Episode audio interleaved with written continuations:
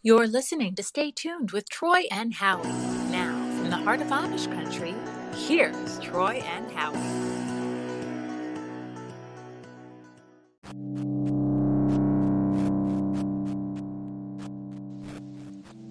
Thank you for tuning in to another episode of Stay Tuned with Troy and Howie.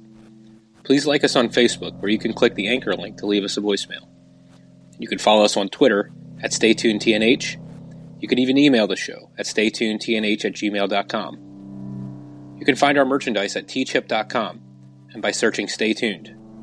A big thank you to Jesus Perez for helping to set that up for us. And if you need any artistic help, you can look him up on Facebook at Ace in the Hole Signs and Graphics or Dirty Baby Original. And his website is aceintheholesigns.com.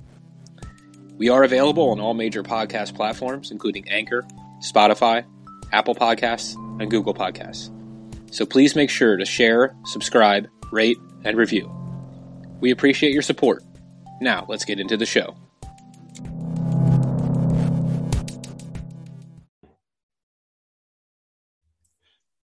All right, and welcome uh, to another uh, episode of Stay Tuned with Troy and Howie. And uh, well, I guess it's good morning right now, Troy, as we record. So good morning, good afternoon, good evening, good night, wherever, whatever time of the day you're listening That's to. Thanks right. for joining us. that's right, in whatever part of the world, right? Absolutely. Um, but yeah, um, anyway, I want to uh, definitely uh, put a thank you out. Uh, we've gotten a lot of uh, listeners from our last show, and uh, or a lot of listens, I should say, from our last show. Mhm. And uh, in fact, it was uh, one of the better shows that we've had uh, in a long time since probably uh, early December. Um, and I can't remember who we interviewed that day, but it was. Uh, I think Maybe it might have Sarah. I was thinking Sarah Harrelson, yeah, for Yeah. some reason. So, Yeah. uh, but yeah, so uh, yeah, great episode uh, chatting with Melinda, and um, yeah, Another great one lined up. This one. yeah, you got that right. I'm really looking forward to this one. This one is uh, this one we've been waiting for for uh, quite a while, and uh, and uh, and I don't think uh, he'll disappoint when you get No. to listen to him. So No, we finally got all our ducks lined up in a row and got this thing recorded and talked about. And um, boy, it's amazing. And it's so insightful yeah, and so informative. And, um, you know, just, I just felt like we, there's probably so many more backstories we could even get into Oh yet. my we did, you know what I mean? Like, Yeah. Now, and, and you think about, I mean, and you know what? Actually, I'll, I'll talk more about this afterwards. But, uh, but yeah, well, I won't even get into it right now. That's a whole Uh. rabbit hole. but yeah, I mean, I think, I think um, people don't realize how important this case played a role on our judicial system that is even acting today. You Yeah. know, and um, I agree. yeah so uh i yeah i mean dan dan pro- provided us a lot of uh, background and uh, he provided us a lot of history and uh and really it was almost literally in our backyard Yeah. I mean, you know, we're, you know, in the area where we grew up as kids and it was right there in that area. And I certainly remember traveling Moonshine Mountain many times as a kid. Um, Yep. So, you know, my my father had a family that lived back in Greenpoint, so we would always be traveling back through that oh way. wow So yeah, it's um it's quite a story, and um I'll tell you what, I don't know, Mr. Hess, Mr. Dan Hess, man, he he can tell a story, right? You know, and he uh, can definitely tell a story I love when he throws his little quirks in there, and uh yeah, can't can't wait for everybody to listen to hear the feedback on it. oh without a doubt so uh so why don't we uh take it right to the show and uh take it to our interview with dan Yep. so uh, Sounds good. All right. So with that being said, here is uh, Dan Hess and uh, Troy and I talking about the Blue Eyed Six.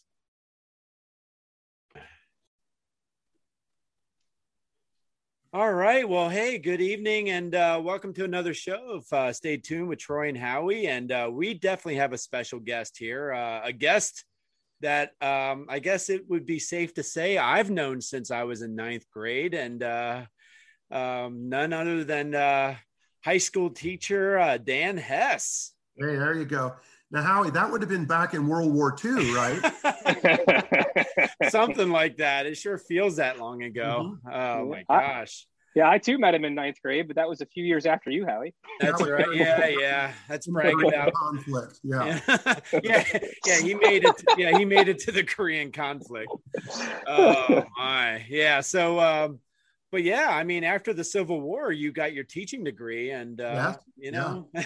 it was inside. It was inside a, a bubble gum wrapper, and it. it five cents, but that gum was so stale, it was unbelievable. Oh yeah. yeah, Just like the Bazooka Joe, right? You know what's kind of weird is I was going through um I was kind of going through some of my old um paperwork and such here at my house and I came across this yellow um folder okay. and I looked at it and on the outside of that folder said Pittsburgh.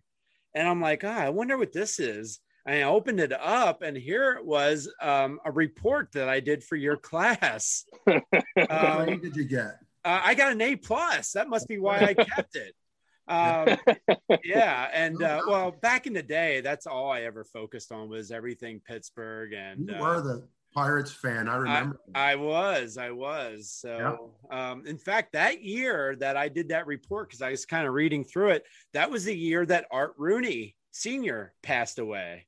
Are you serious? Yeah, and I mentioned that in the book report, and I was like, "Oh wow, that what a uh, interesting, uh, what an interesting the- thing to see."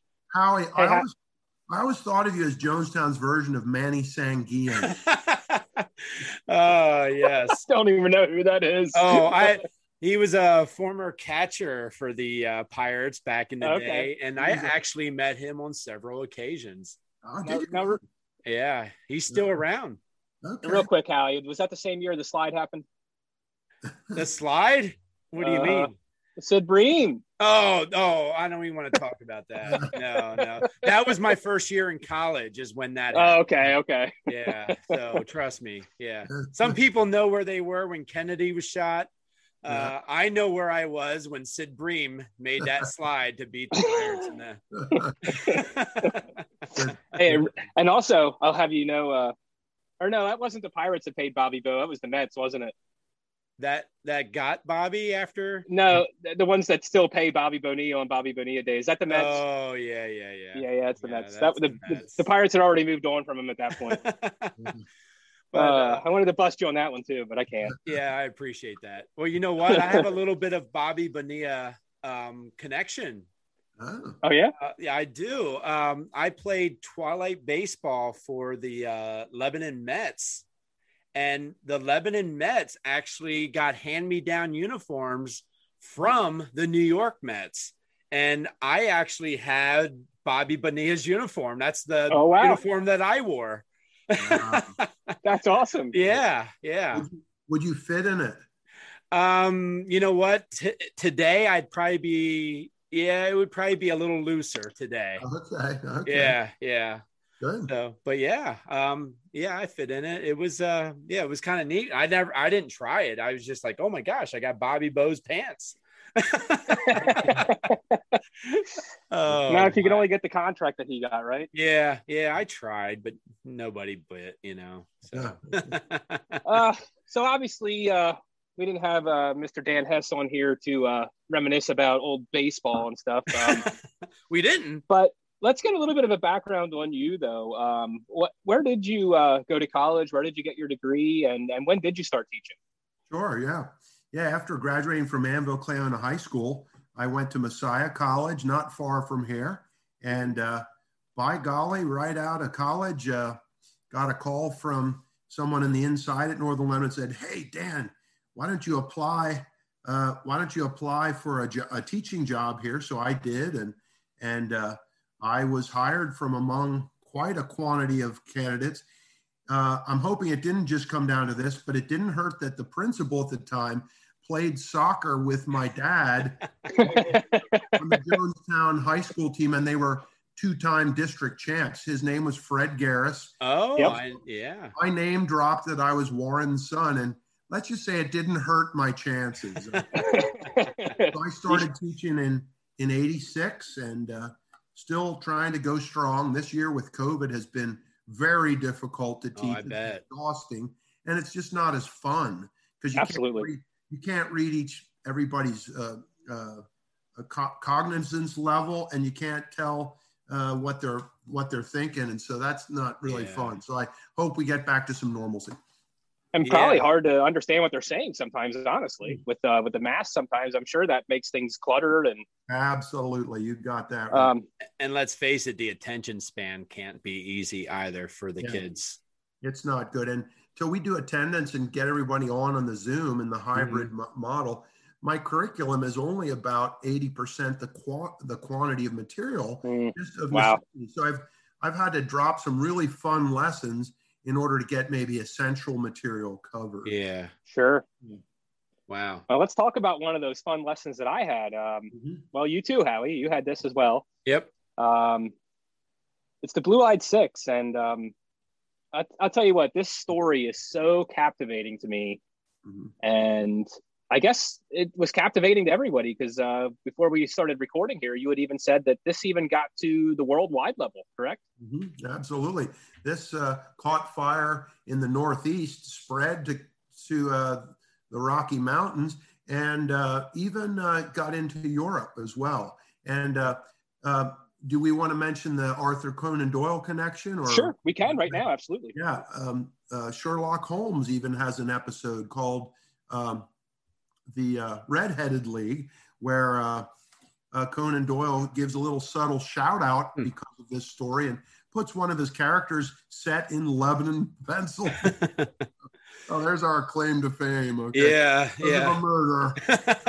Many have heard about Lebanon now. Yeah, exactly. And you know what? That accent kind of says it all too, because what the majority of folks were uh, Pennsylvania Dutch coming from Germany uh, and immigrating as probably mostly farmers to this area. Absolutely. Yep. Uh, Coal miners. Yeah, you're or miners. Absolutely. Uh, Charles Drews himself came from Holstein, Germany, and Yeah. after being in a couple locations, found found residence here. And uh, most of these guys were fluent German speakers and were very broken, nothing more than a couple years of, of language. And I would say that today's fifth grader has a way better command of the English language than any of these men did. Yeah. Wow. I can yeah, imagine. it's impressive. So you you mentioned Charles Drews there. Let's let's start off with him. Um, Sure. born in 1820, and um, he was a Civil War veteran. And uh, why Wow. don't you tell us a little bit about him? Okay. Well, what's interesting is Drew's uh, Drew's had a great singing voice, and his dad also didn't think singing's a cool thing for a boy to do. So, at the age of 16 in Holstein, Germany, uh, what a great name. Okay, it's a, yeah, that's a moving name. Okay, Yeah, it is. he was such a good singer. He was leading his church choir. He was the director of the church choir at age 16, but dad said, Nope, kid, you need to learn a trade. So, Mhm. what trade was chosen for this kid in Holstein, Germany? To be a butcher. So, he- Doesn't get any better than No, that. it doesn't. He was a real cut up. Uh, but, uh, but then oh my. he ends up serving time uh, fighting against the Danish army. There was a German Danish conflict in, I think it was 1848.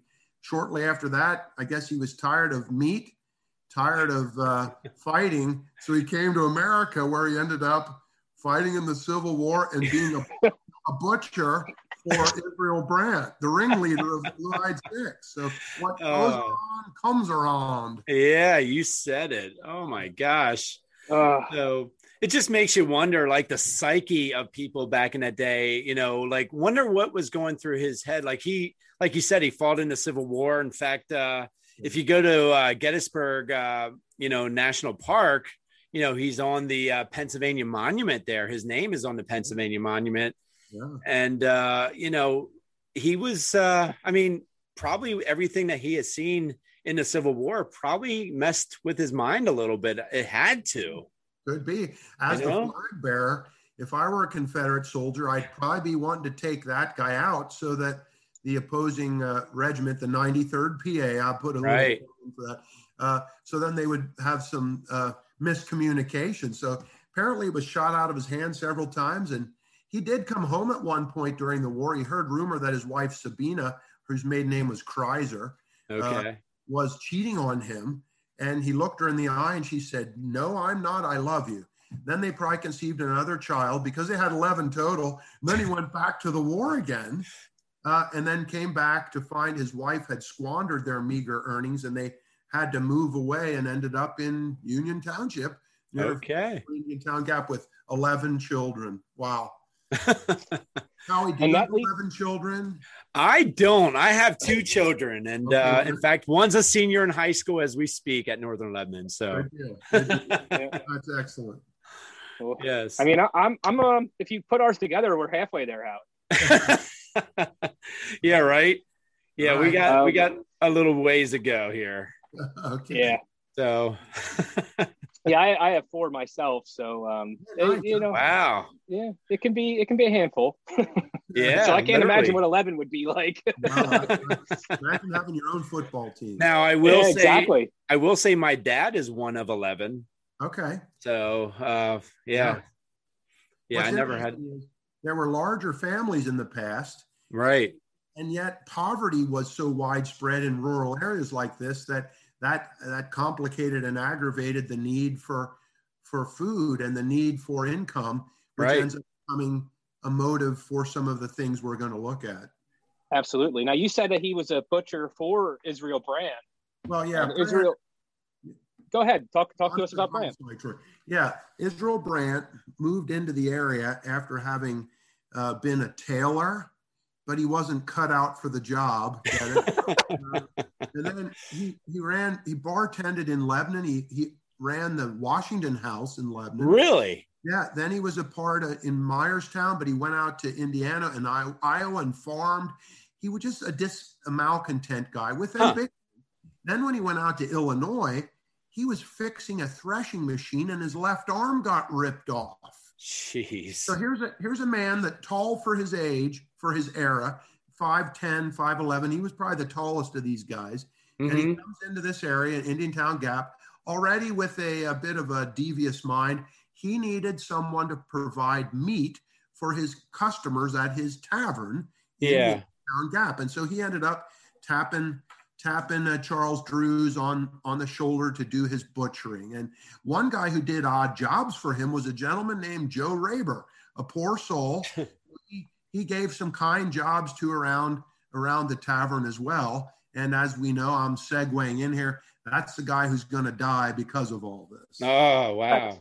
Yeah. Oh, You way just- to give it away. I was gonna say you gave away the plot. I mean, Oh, there's the spoiler. Shame on me. you know what though you i mean okay now we're starting to see the connection because uh, troy and i were talking about you know how did all these guys who were all different ages somehow link up to get together and and come up with this payoff so we Yeah. we learned about charles drews and israel brandt and how they connected um, now, how does uh, how does Frank Stickler, Henry Wise, Sure. and and um, you know Josiah Hummel Hummel. Zechman, George Zechman.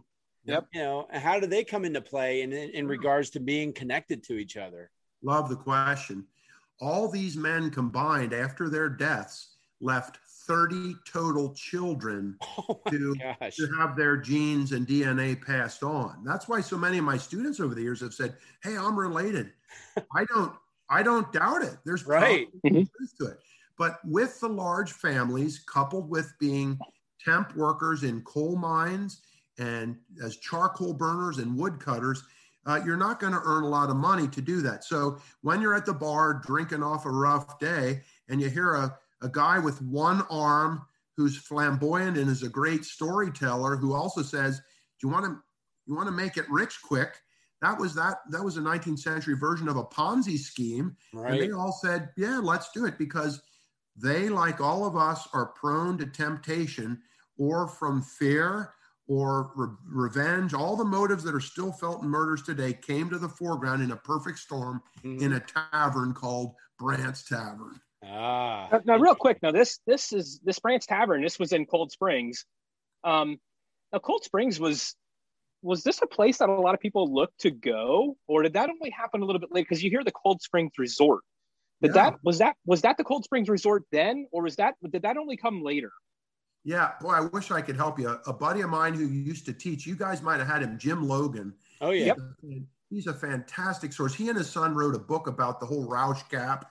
But I know there was a train that came in, and it was sort of a getaway resort area, sort of like a miniature version of a Mount Gretna, or to to uh, Andrew Carnegie, what the what the South uh, Forks Fishing and Hunting Lodge was to the rich people of the Pittsburgh area. So right. yeah, it was a it was a resort on a small scale, mm-hmm. uh, but he he was mostly feeding the local people who were coming uh, to it maybe on the weekend to en- enjoy a meal together. I'd like you guys to know one little story would be that the thievery kind of started with the stealing of chickens and then the stealing of some beef. And uh, up up in Pine Grove, there was a couple robberies of a jewelry store. And uh, that'll come into play when we talk about a secret note if we get to that. Okay, uh, but, absolutely. But uh, these kind of things all uh, seemed to create an addiction and a desire to to do more and a flippancy like hey we're immune. We're we're invulnerable here and nothing will happen. And some of the locals would even come into the to the bar to Brandt's Tavern like a guy named John Trout. He came in once and smelled some sweet potatoes that Brandt was cooking and and Brandt and the others who were probably planning the murder at this point mm-hmm. uh, they they said, uh, "Hey, why don't you sit down and have some of them if they smell that good?" And Trout ate some sweet potatoes, and he said, "Those are the best sweet potatoes I've ever tasted." And the guys just said, "Great, see you later." When Trout left, they burst into laughter. He had just eaten his own sweet potatoes that they had pilfered. so that's just an example of kind of uh, confidence these guys had. They just didn't think they were going to get caught. Yeah. And you know, of the the guys who in, testified in the trial, there are 58 witnesses subpoenaed. 58, oh my gosh.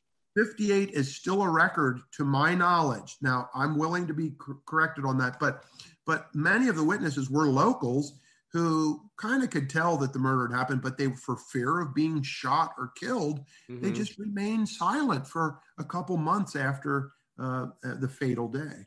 Yeah, I mean, 58, even in today's day and age, that would be considered overkill in the courtroom. You know, no pun intended, obviously, but you know, that would that would be true overkill in regards to uh, too much too much information for the juror. You know, yeah. the jury. Yeah, yeah, so, good point. Yeah. So you gave you gave that background on all these smaller crimes that were building up to this bigger one. Mm-hmm. Um, like you were saying that they, this they, they were very poor. They didn't have a lot of money. Yeah. so Brandt has this great idea. Um, everybody's on board i'm assuming or maybe not so right away?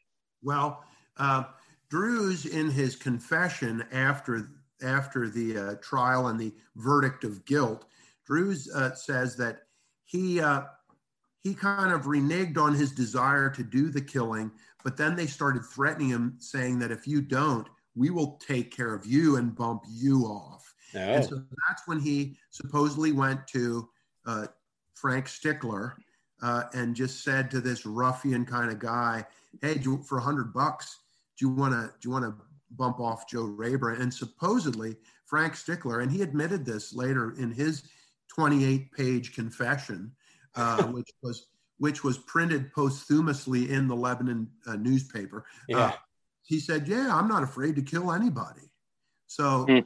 Was kind of brought in as the thug, the 19 year old tough guy, linebacker kind of build. So he wasn't originally part of the plan.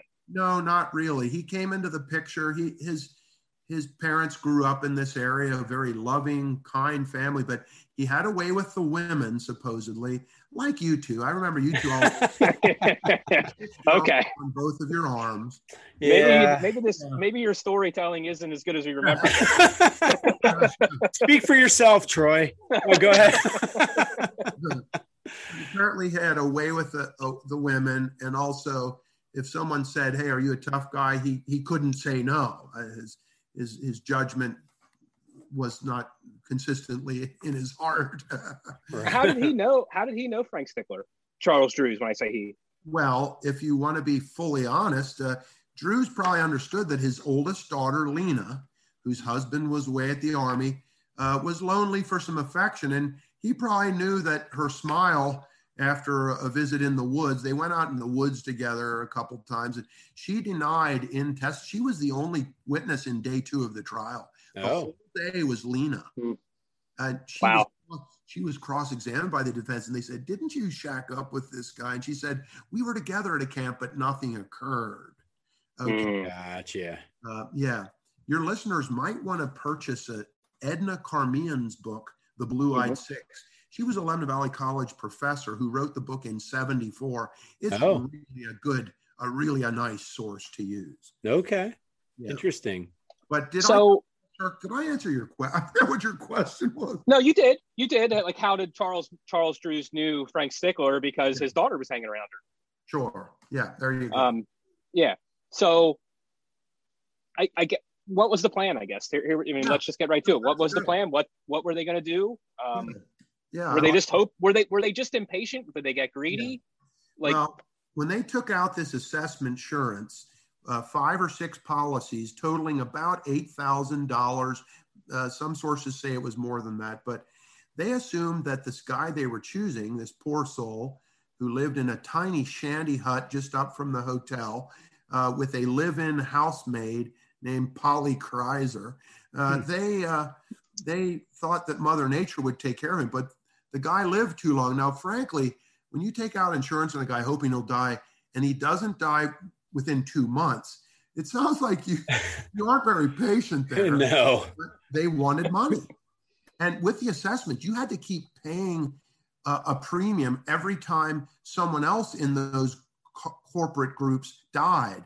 So they were paying ongoing fees, and that got the best of them. So they said, Drews, it's time to do it now, buddy. So he got Stickler, and uh, other plans had been concocted too, involving ether and some other things like that. But Mhm. finally, they went to his shack and said, on a Saturday evening in December, about 4:35 p.m., they said, "Hey, we want to go and get some tobacco uh, at Kreiser's store."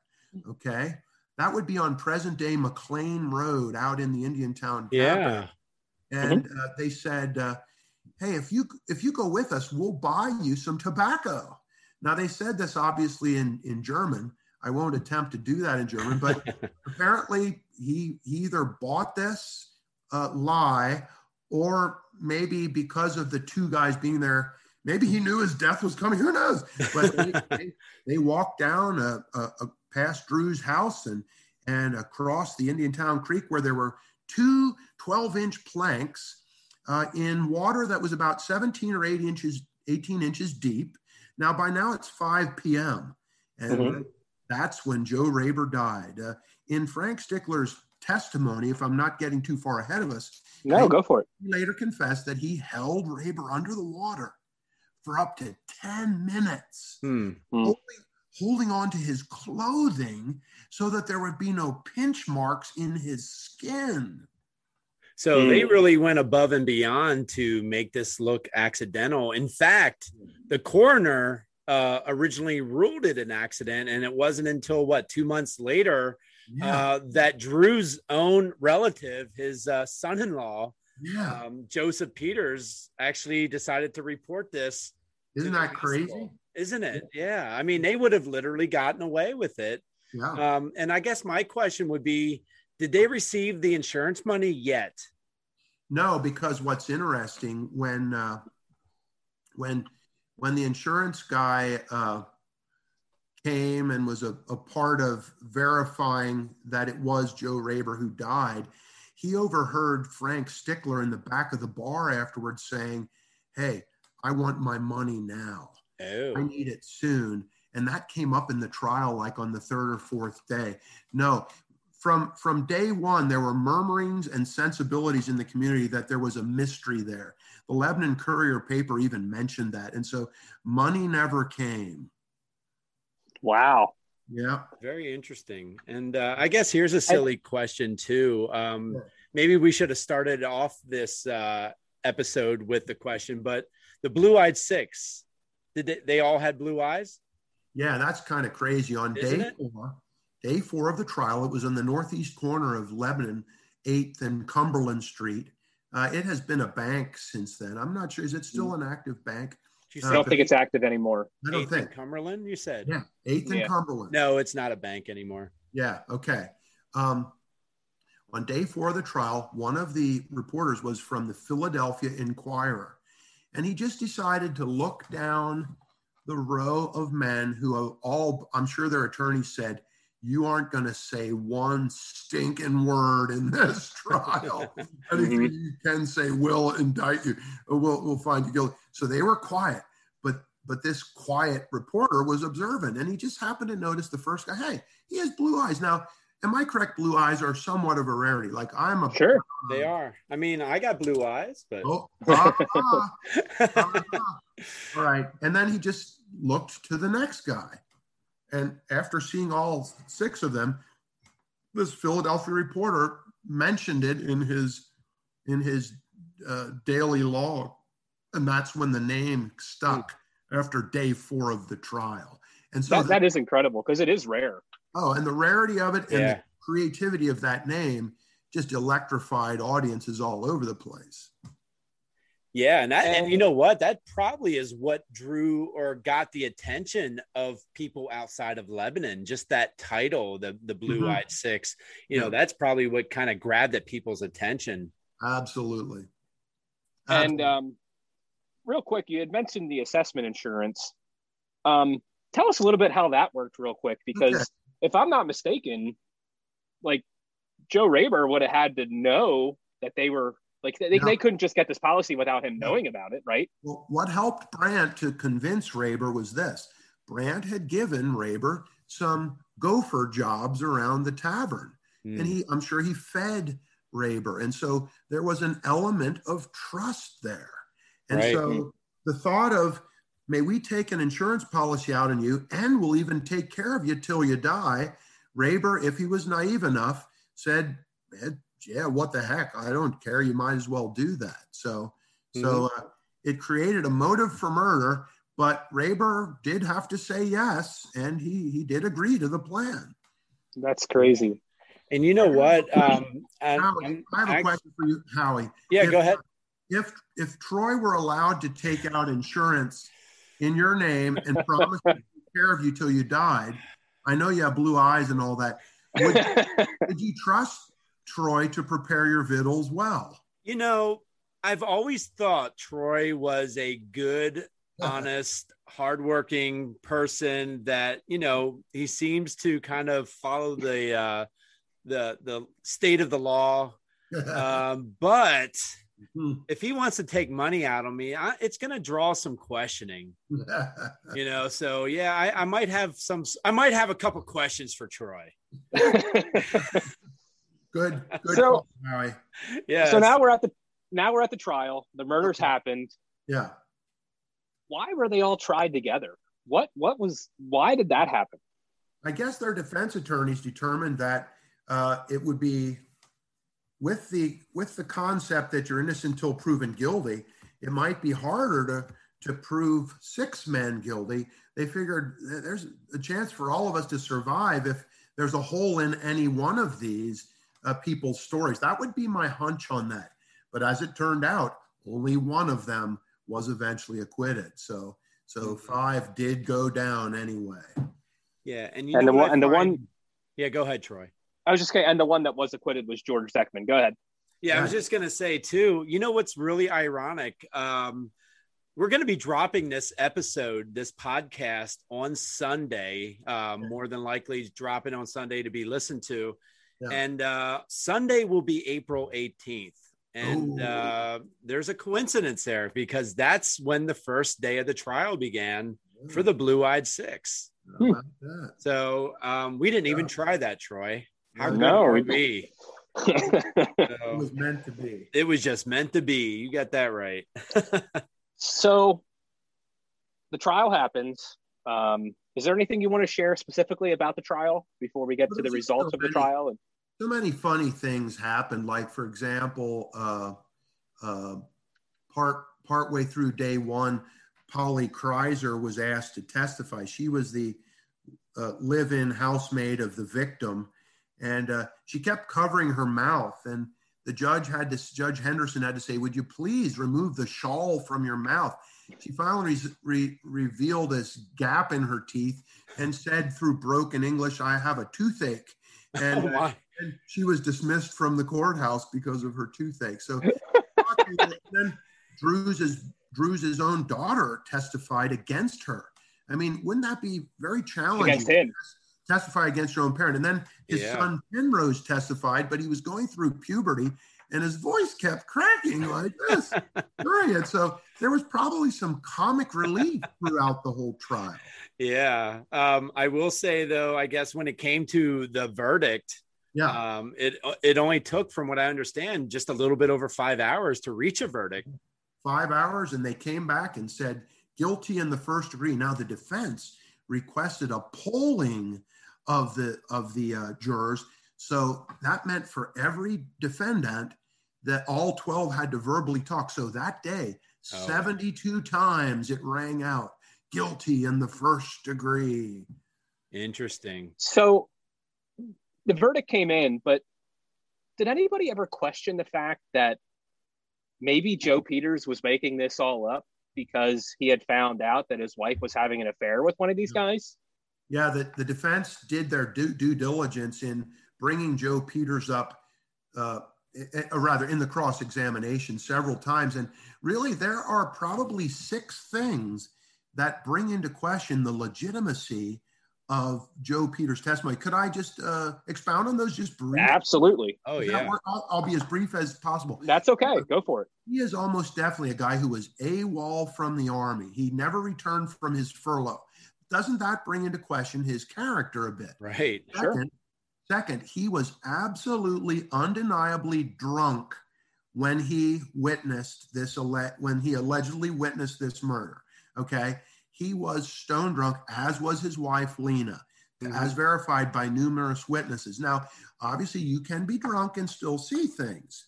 Okay, but sometimes when you're drunk, you might be seeing two things. Sure. now, Yeah. the third piece was the the witnessing of this was at about 5 p.m. in December 7. Sometimes it's pretty dark at 5 p.m. in December. Especially in a wooded area. like Yeah. know, In the mountains. A four, here's a fourth thought for you to stew on and your listeners to think about this. The window he looked out of had a rag stuffed in one of the panes, and another pane had been busted out and broken. So the Hmm. visibility would have come into question as well. As a matter of fact, the defense brought in a replicated window as exhibit A, not the Mhm. actual window, but a replicated window, hoping that the jury would have some degree of doubt cast in their verdict Right. It obviously didn't work. Now, just two more things. One would be uh, there was a, a, a, a love triangle happening here. The tryst between Lena and and and Frank Stickler might have created a motive for Joe Peters to want to turn state's evidence just to get back at Frank Stickler. Yeah. Sure. Look at that piece, guys. And then finally, here's another piece we should look at. Um, um, Joe Peters, according to Frank Stickler, was a part of previous death plots to kill Really? Joe Peters, including buying some ether. Now, we could argue that maybe Frank Stickler, just in bitterness, wanted to get back at Peters. But clearly, Joe Peters' testimony is not crystal clear. There are some gray areas that would cause us today to ask would five of these men today all be executed, or might they be serving a lesser sentence like life Mhm. without parole? Sure. Well, I mean, it would definitely make a lot more headlines Mhm. knowing that you know this person was drunk or and and Mm-hmm. also the uh, the wife or the daughter, I guess in that case. Absolutely. Um, I guess another thing too, you you talked about um, you know how this made some world news through you know through the uh, movie and the mention and so forth. Mhm. Uh, another thing that this made um, you know headlines. In fact, this was a first. Uh, that this is the first time in recorded history of common law uh, of the United States and England Mhm. uh, that six people were convicted of murder on a single indictment, Crazy. isn't it? It is. It, it is absolutely a fascinating story. I mean, you know, so Lebanon's in the headlines on quite a few things, I guess you can Yeah. say. We have Bologna, and, the and the Howie and Troy show. Oh, exactly, Absolutely. exactly. It's about time someone acknowledged us. so. so now the verdict's in. Yeah. So now I'm guessing the lawyers are asking for a retrial, or yeah. they're asking. So, is there another trial? What happens there? Yeah, yeah. There's a there's a follow up trial for one of the guys, George Zechman. Okay. Now, pretty quick on, Stickler and Drews, who were ironically the youngest and the oldest men mm-hmm. of this mm-hmm. this group. The others were in their 20s, 30s. Uh, Brandt was 44, but the, the ringleader. But uh, mm-hmm. yeah, a, a, retrial was granted for George Zechman. Uh, uh, it, it seemed to the uh, court system that there was just not enough mention of his name in the plannings. And the, the witnesses at Brandt's Tavern often neglected his name at the meeting. So he got a high powered attorney from Pottsville, a good looking old guy with silver hair who knew how to work the jury. Mm. And he he very likely in in Wise's testimony on the gallows right before he hanged said we were all guilty. But George Zechman in, in the retrial was was acquitted and quietly and quickly went back to to uh, this area to, to the seclusion of his wife and his children again. And then, did you guys know?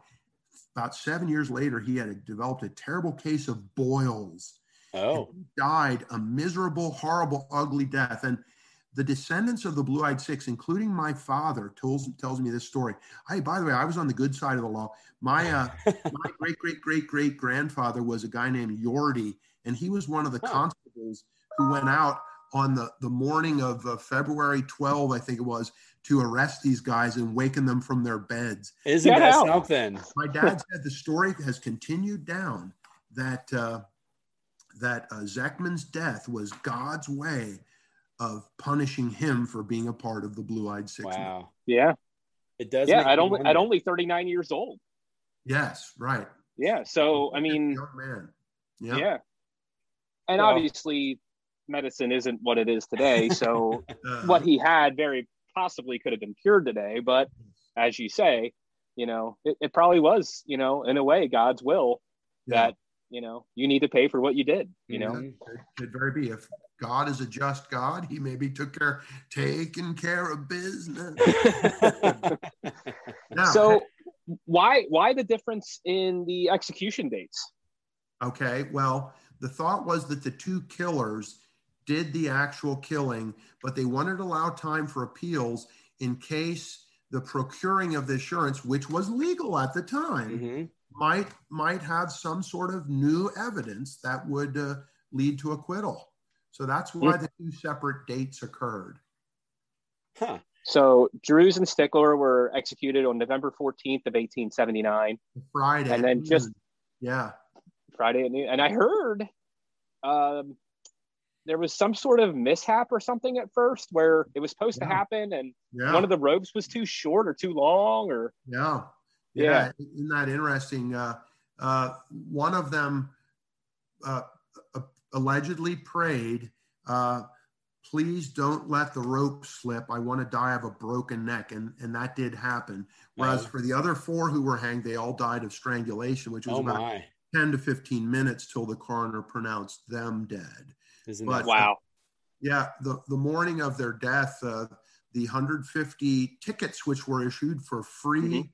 Witnessing of this were all used up, but dozens more people were watching from every vantage point into the jail yard, which is now uh, where the current farmers market is on 8th yes. Street. If Correct. you ever go in the basement of the farmers market, there's a, a men's room, a restroom down there. That's part of the foundation. That was the prison cells Oh, Get out. Interesting. You can, you can uh, channel the the spirits of the Blue Eyed Six by going down there and just saying, "Hey, you guys still." well, that'll you know, lead us into another question. Um, we'll okay. get to that real quick, but because of this trial, yeah, the assessment insurance was at, after this trial and after they found out what they were trying to do, this this nixed that whole idea. There's there's no more assessment insurance. If there's one good thing that came from this, it was the the awakening that you should only be allowed to uh, to uh, insure people that are in your legal custody or who who you probably mm. won't want to see die. And that became Right. nationwide law, didn't it?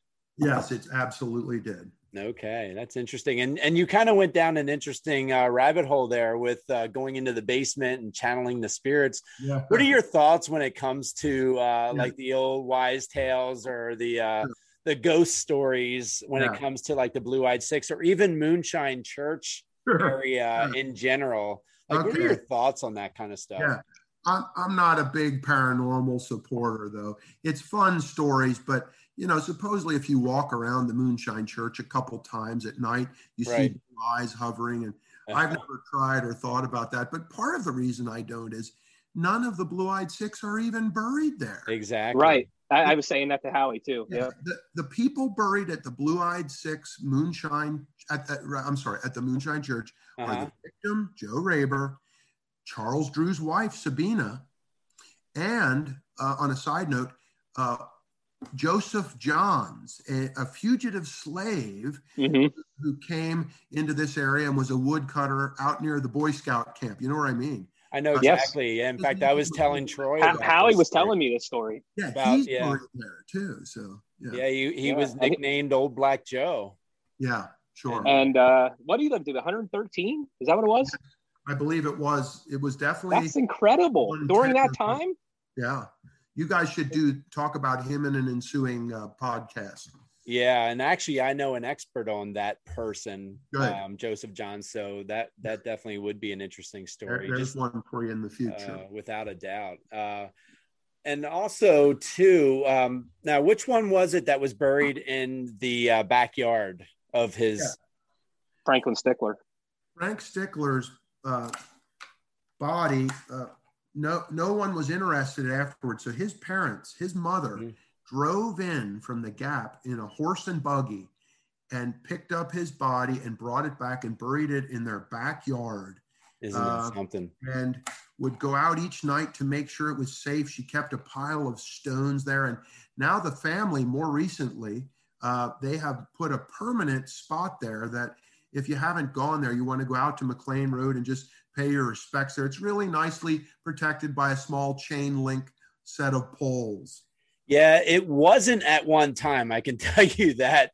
Uh, speaking on uh, um, evidence, because um, I don't know if you remember uh, Dean Brown. I he and I graduated Okay. together, and Yeah. uh, Yeah. and Dean and I one day because Dean lived in that area, Oh, did he? and uh, yeah, and uh, and we used to run together. We used to do a little bit of uh, mountain Right. running and such, and. Yeah. and I was, and one day we're like, you know what? Let's see if we can go find the the grave site of uh, this guy. And you know what? I guess I can kind of blame you because you got us interested in this, man. Uh, but uh, but we went searching and searching, and uh, we did eventually find the grave.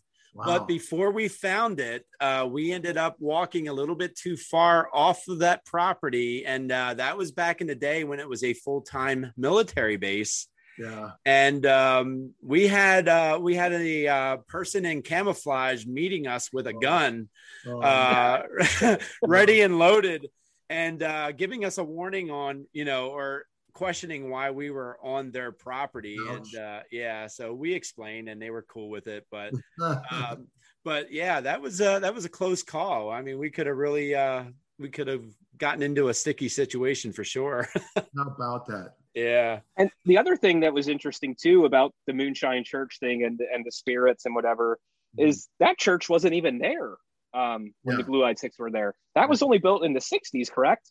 Sure. Yeah. And I I'm going to trust you on that one. But yeah, there's too many Okay. holes in it. The the story itself is so good. We don't need to embellish it. I agree. You're right. Aren't documentable. Yeah. Now, here's a here's another question, and maybe you know this or maybe you don't. But I'm always uh, I love history, and I'm uh, I'm very much into when I go on vacation. I like to know the history of the area that I'm uh, attending, and um, you know, and it's no different than that around here. And one of the things I always wonder is. Are there any structures? I know the Washington Tavern, for example, is still standing. Uh, but are there any structures such as uh, Raber's home or other people's homes that are still up and about and functional? Yeah. Yeah. Well, uh, some of Stickler's de- de- uh, descendants have told me that if I take a certain number of steps heading north to northeast, I think they said, from his actual grave, that I might be able to find some stones that were part of the Sticklers Foundation. So I did that uh, a couple of months ago with a buddy. Now, uh, Howie, nobody in camo stopped me. But I looked both ways before going over there. And Well, I. I honestly would love to say I found something, but to be perfectly honest, I did not. Now, the St. Joseph Springs itself, though, there is Yes. a location with a nice little marker and a little brief history that local history buffs can see that there is some water trickling out there. So it Oh, does it does give you the feeling that you might be right there. It's not far from Stickler's gravesite. It's just about um, a quarter of a mile further down that road, and then you bear to the right. okay. Interesting. Interesting. I, I was watching a YouTube video, and uh, I'll give credit to him. He, he goes around to different places in the area. He's called the Wandering Woodsman, Okay. and um, he had found the foundation, I guess, of the hotel, and Oh, it was neat. huge, and it was Very huge, cool. and I, and I couldn't believe how big it was in this area. That Okay. to, to think an area like Cold Springs, and for people Mhm. that don't know in the area, I don't. Could you describe it a little bit? I don't know. I mean, it's just it's in the middle, of nowhere, in the right. mountains. Yeah.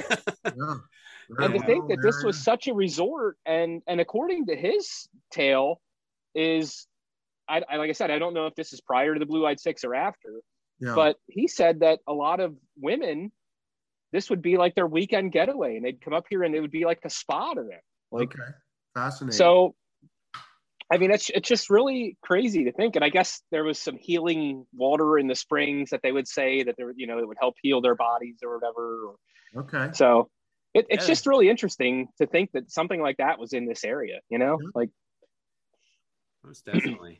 Dan, I, I appreciate, um, in fact, I was even telling Troy this last week. Um, you know, it's, I'm really thankful for people like you that not only keeps the history alive in this area, but is willing and enjoys doing what they do uh, to keep that history alive. I mean, it just means a lot, you know, that Cool. we're able to continue talking about it. And it's people Yeah. like yourself um, is the reason why, you know, that we're still able to talk about it. I appreciate that. I, I, I, uh, it's kind of you.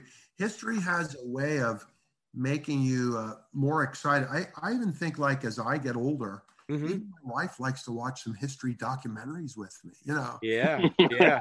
same, same with my wife. My wife is now like, I mean, she was never really into history until she Yeah. met me, and uh, Mm. you know, and every time we go somewhere, we always try, you know, I always try to educate her on certain areas or or whatever. Especially like when we, you know, both of my boys were in Boy Scouts. In fact, uh, they well, one's an Eagle Scout and one's Nice. about to be an Eagle Scout Nice. and uh and you know their their interest and their their journeys you know whether it Mhm. was camping out at uh, gettysburg or or going on other trips where they can learn the local history or other pieces of history uh, it just kind of you know brought the interest to my wife brought the interest you know even more interest to um, me as well that's cool. so yeah it is Two things Yeah. that might pique continued interest for your viewers, uh, your listeners rather. One would be Sure. this: the the poverty was so s- strong in this area that after the death of Charles Drews, hmm Sa- Sabina needed a source of income, and her family decided that curiosity seekers, for 10 cents, they could walk upstairs to the attic and look out the same window. And it makes me wonder if get I out.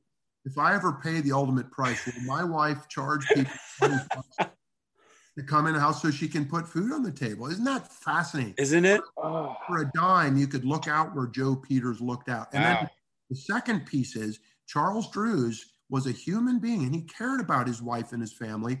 Right before his death, Mhm. he gave a secret note to the guard, uh, the night watchman, and said, Please give this to, to Israel Brandt. And uh, he gave the note to Israel Brandt, and Brandt tucked it away. And the guard watched him later take it out and pretend to tear it up but he tore up another piece of paper. So the guard later took it and gave it to the newspaper. And in that secret note, it says in broken English to Israel Brandt, I want you to take care of my wife. If you ever are acquitted or escape, because Brandt was hatching an escape plan. Oh. He even had a wig, and he and Hummel were digging a hole in the a tunnel to get out, but they never did escape. But Mhm. they, they were to go out to a hidden stash underneath some sheet iron near some big rocks in the gap, in the Indiantown Gap area. And there were buried things in there, according to Drews, some cigars, some gold watches, and some suits of clothing.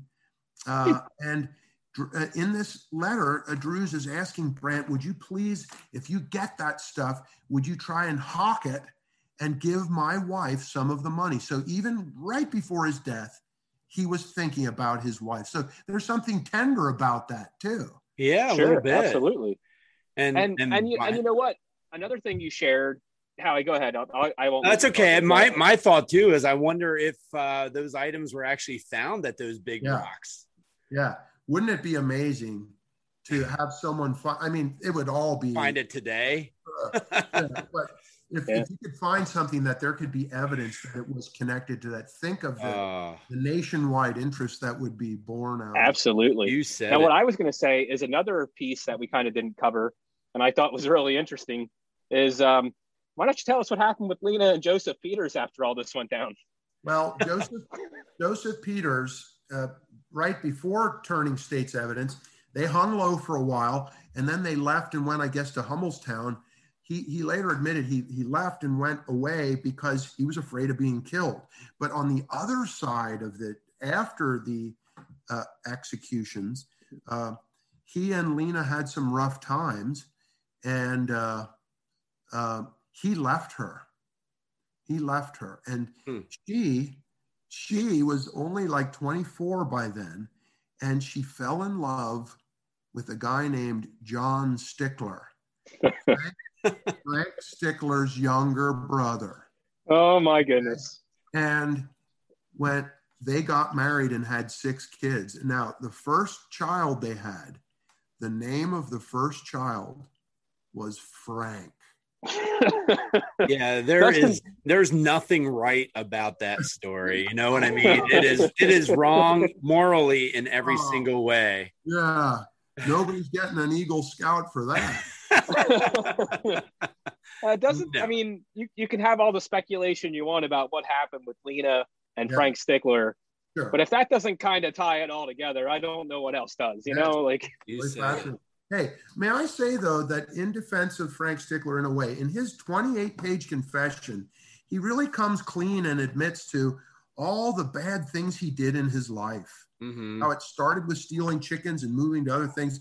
He said the thing he was most ashamed of was in 1876, he stole money out of his dad's piggy bank and oh wow, he took the train to Tower City, went all the way to Philadelphia, where it was the Centennial Exposition.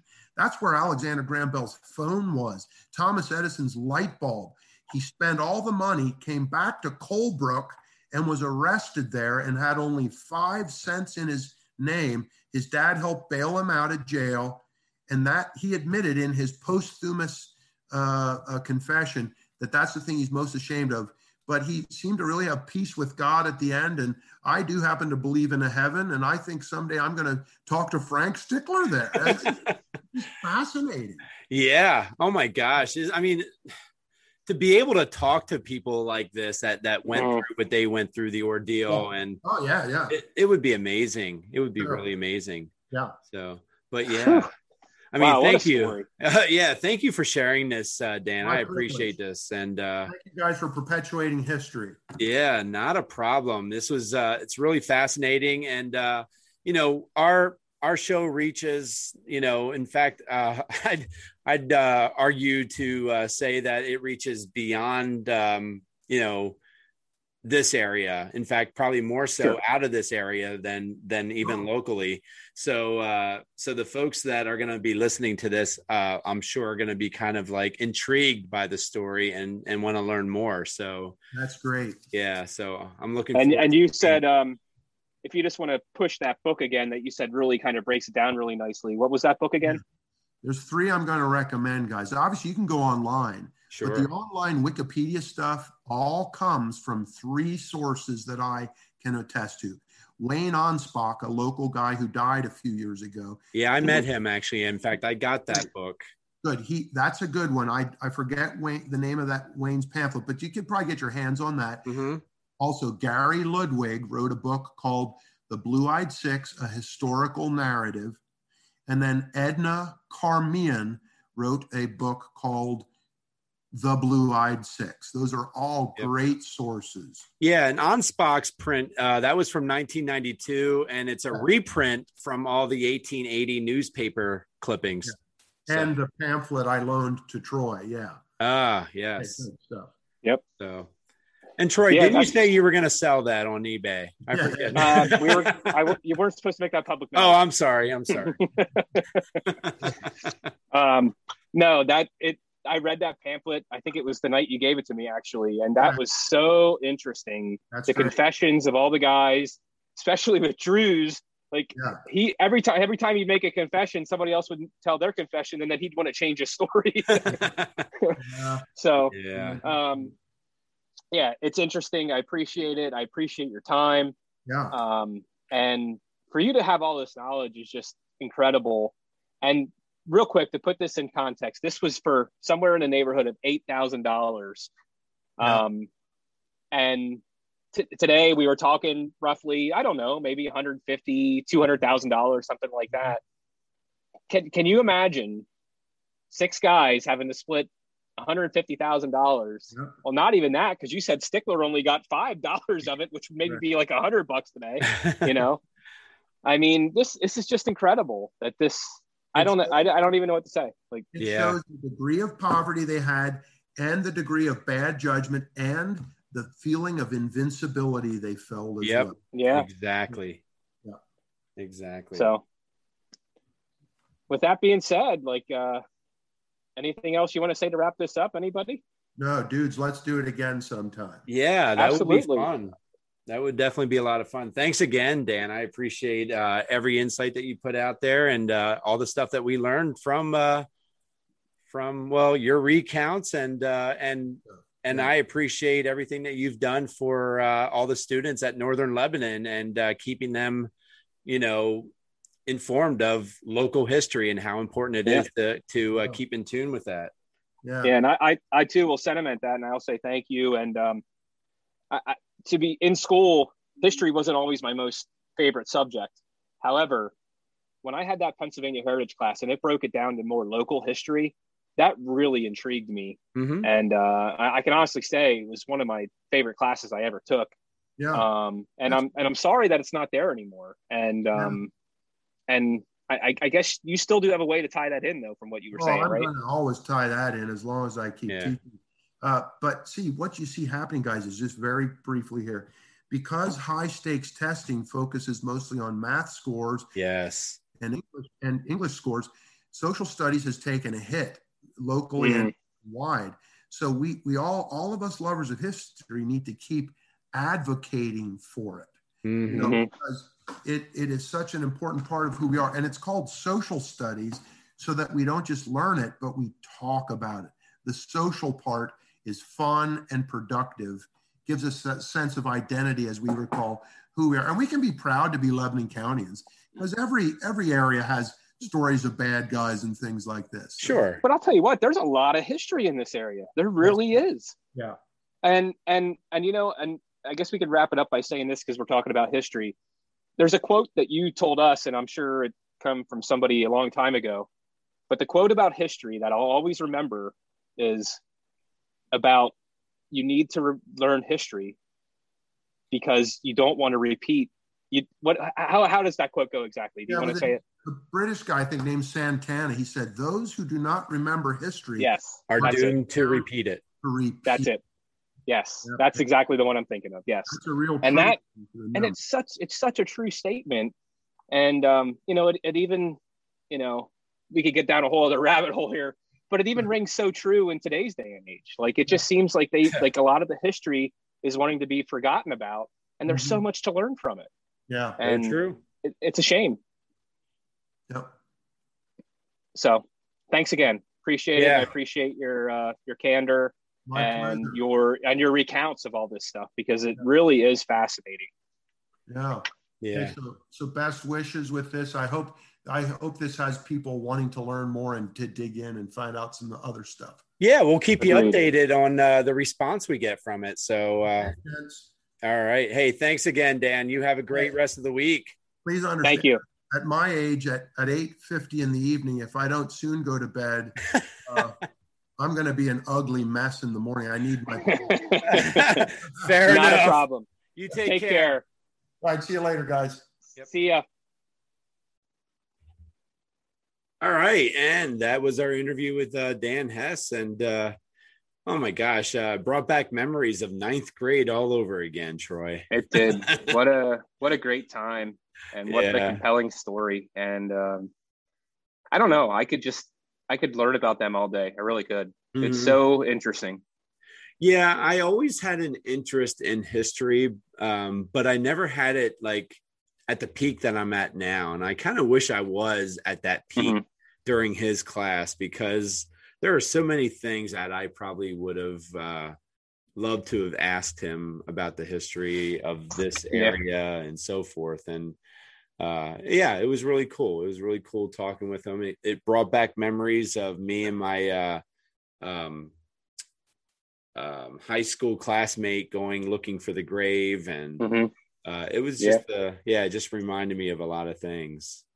Yeah, I mean, um, I did happen to drive by his grave, um, and I remember by Frank Stickler's grave, the one that's Yeah. uh, right there in the open, and it's got to be. I mean, if if I'm looking at it correctly, it's got to be right on the edge of the uh, Indiantown Gap Cemetery or uh, Indiantown Gap land. Like it's literally right there at the edge. Yeah, it is. It's right between two road. It's right between two roads. Uh-huh. One is a public road, and one's but the other one, road, uh, yeah, one's a military road, right? Mhm. So it's easy to see how uh, you might have uh, gotten confronted there by uh, looking in the wrong spot there, maybe, you know? Yeah, exactly. And and like I said, you know, when when we were looking uh, for that grave, that was when that military base was in full operation. It's Mhm. it's no longer in full operation. It's more of a uh, National Guard base at this point. Uh, Correct. but still, but still, there's a lot of action going on there. Mhm. And uh, yeah, that was uh, yeah, that was a fun moment uh, when I got confronted. I don't know how fun it was at the time. it wasn't much fun. No, no. um, but yeah, I, I don't know. I don't know what they were protecting out there, but it kind of made me curious. That's for sure. I bet. I yeah. bet. So, but if you really look at that area, think about back in 1878. You know, when when that crime took place. Um, I don't know that that place, that area, has changed much. Probably not. Probably not. Um, No. I mean, obviously, some roads and stuff were built. Um, but other than that, no. I mean, there's still not very many homes right back in that direct No. area, you know? It's a lot of Um, mountain. Um, mhm. In fact, it's probably a lot of old mine shafts at this point in time that are just you know there and boarded up. Um, I know I've come across a couple hiking out that way, Uh, Mhm. but yeah, there's there's not much. And you had mentioned too during the interview that uh, Cold Springs place. Mhm. Mhm. Uh, yeah, you were. I mean, I was kind of looking into that, and uh, and I actually know somebody who is kind of familiar with that. And, Okay. and that foundation you saw was that foundation from that place. From the Cold Springs Hotel. It is, yeah. Yeah. And that's that's what I was and that's what I was hearing and seeing. And they were saying that it was quite the hot spot Mhm. that a lot of women, especially from like the Philly area and stuff like that, would spend a weekend up there at this resort or whatever. And, Yeah. uh, that's amazing to really to think something like that, you know, in in such a remote area. You know what I, mean? Like, so yeah, it was it was interesting, and I wonder, like, I wonder what else went on out that way, you know, uh, in that little neck of the woods. It just seems like people kind of beat to their own drum out there, you know. yeah. yeah, and maybe and maybe that's why they enjoyed going there because they kind of went went there for the weekend and there was no rules and they could kick back and do whatever they wanted to do. You know. Yep, exactly, exactly. So, yeah, so that was the the story of the Blue Eyed Six, and like I said, you know that that really changed the criminal justice system in many ways. You know, with uh, how the court is run, how you know you would never see all six people tried at the same time like No way. there. So, and also too, um, you know, the person who was acquitted, there's no way. I, I I just don't see how he would have been acquitted without the rest of them being acquitted. I know. You know. I know that didn't make much sense to me either. Yeah. Well, I guess not necessarily for Stickler and uh Well, yeah, they were the so much. initiators Yeah. of it Right. all. So yeah, And well, and Brandt, because Brandt was supposedly, you know, as Mr. Hess told us, was the mastermind. He was the one that that uh, I Mhm. guess originally took out the the insurance, yeah, um, you know, policy. Um, so I don't know. It's just it's it's weird, but they all had a hand in it, and yeah, oh, and, yeah. and and you know, I love I love how with uh, George Zechman, he was the one that got acquitted. yeah, That I don't I, don't I don't mean this personally, but like within seven years, he died Yeah. naturally. From a it from- just sounds like a painful death too, right? yeah, it's not like he had like uh, according to what Mr. Hess was saying, like he had boils over his body, and I guess he had a hard time breathing and all kinds of stuff like that. And um, it it just really makes you wonder if that was God's way of putting justice down. You know? Yeah, or if you want to go with the uh, old ghost folklores of the blue-eyed six, you m- maybe makes you wonder, you know, if he was being haunted by, uh, you know. I guess that's another theory, right? yeah, why not? Let's play the ghost theory in this too. This son of a gun got off free free skate. Let's go back and get him. Yep, exactly. uh, he might, you know, who knows? Maybe even Raber helped the rest of the other five. Who knows? Yeah, maybe, maybe. oh Uh, my! but yeah, that was a it was a really cool story, and uh, I would definitely love to dive a little bit into some of those more um, unsolved mysteries, I guess you can say, and um, you know, unsolved mysteries are murder cases, and you know, we had talked about you know the Peggy Reber case. Uh, you know, that's Mhm. another one I wouldn't mind diving into and kind of figuring out what the Yep. heck is going on. And I do have a, a contact for that, and I'm going to try to get in touch with her. Yeah. And um, boy, I'll tell you, try to get that lined up either for this week or next, hopefully. Mhm. And uh, we'll try to dig into the Peggy Reber murder case and figure out what we know about that.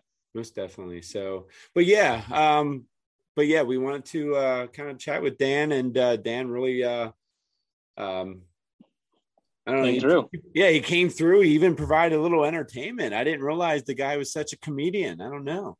Uh, yeah, he is. yeah so but yeah that was uh that was our interview with dan hess i hope everyone enjoyed it and uh and hope everyone learned something especially those of us uh listen or lo- those of our listeners who aren't from the area i hope you kind of Mhm. Got a, a new interest in uh, what happened around here. It's uh it really is a cool story. And um, i wonder you know there's probably so many of these types of stories throughout you know not only the country but the world that, Absolutely. you know that probably people wouldn't mind sharing sometimes. So if you have one of those stories you know anything about it reach out to us and uh and we'll we'll see about talking about it and uh and going from there Yeah, because I mean, let's let's face it. This this story here would have, if we're in today's day and age, this story right now, yeah this would be headline news. it This would sure be- I mean, this would be all over the country. This would be, Mm-hmm. you know, Fox News headline, CNN News headline. This would be this would be on those channels and be talked about right yeah oh my gosh yeah. Um, and especially considering like the cover up in it all, like you know what I mean, like Mhm. you know, like Stickler made sure he was to drown him without putting any marks on his body and like all that kind of stuff. Like it's just it's amazing all the details they really had about this. Yeah, because when you think about it, the uh you know the the country area that they're coming from, they're probably not that educated. They're they're Sure. prob- you know they're probably more educated to farm and uh and do that type of work, but they're probably not book smart. Mhm. And uh and for them to go through that much thought and that much effort to really, if you, I mean, even even for just eight thousand dollars, even though that was a lot of money back then, that wasn't a lot of money to kill somebody. No. you know what I mean?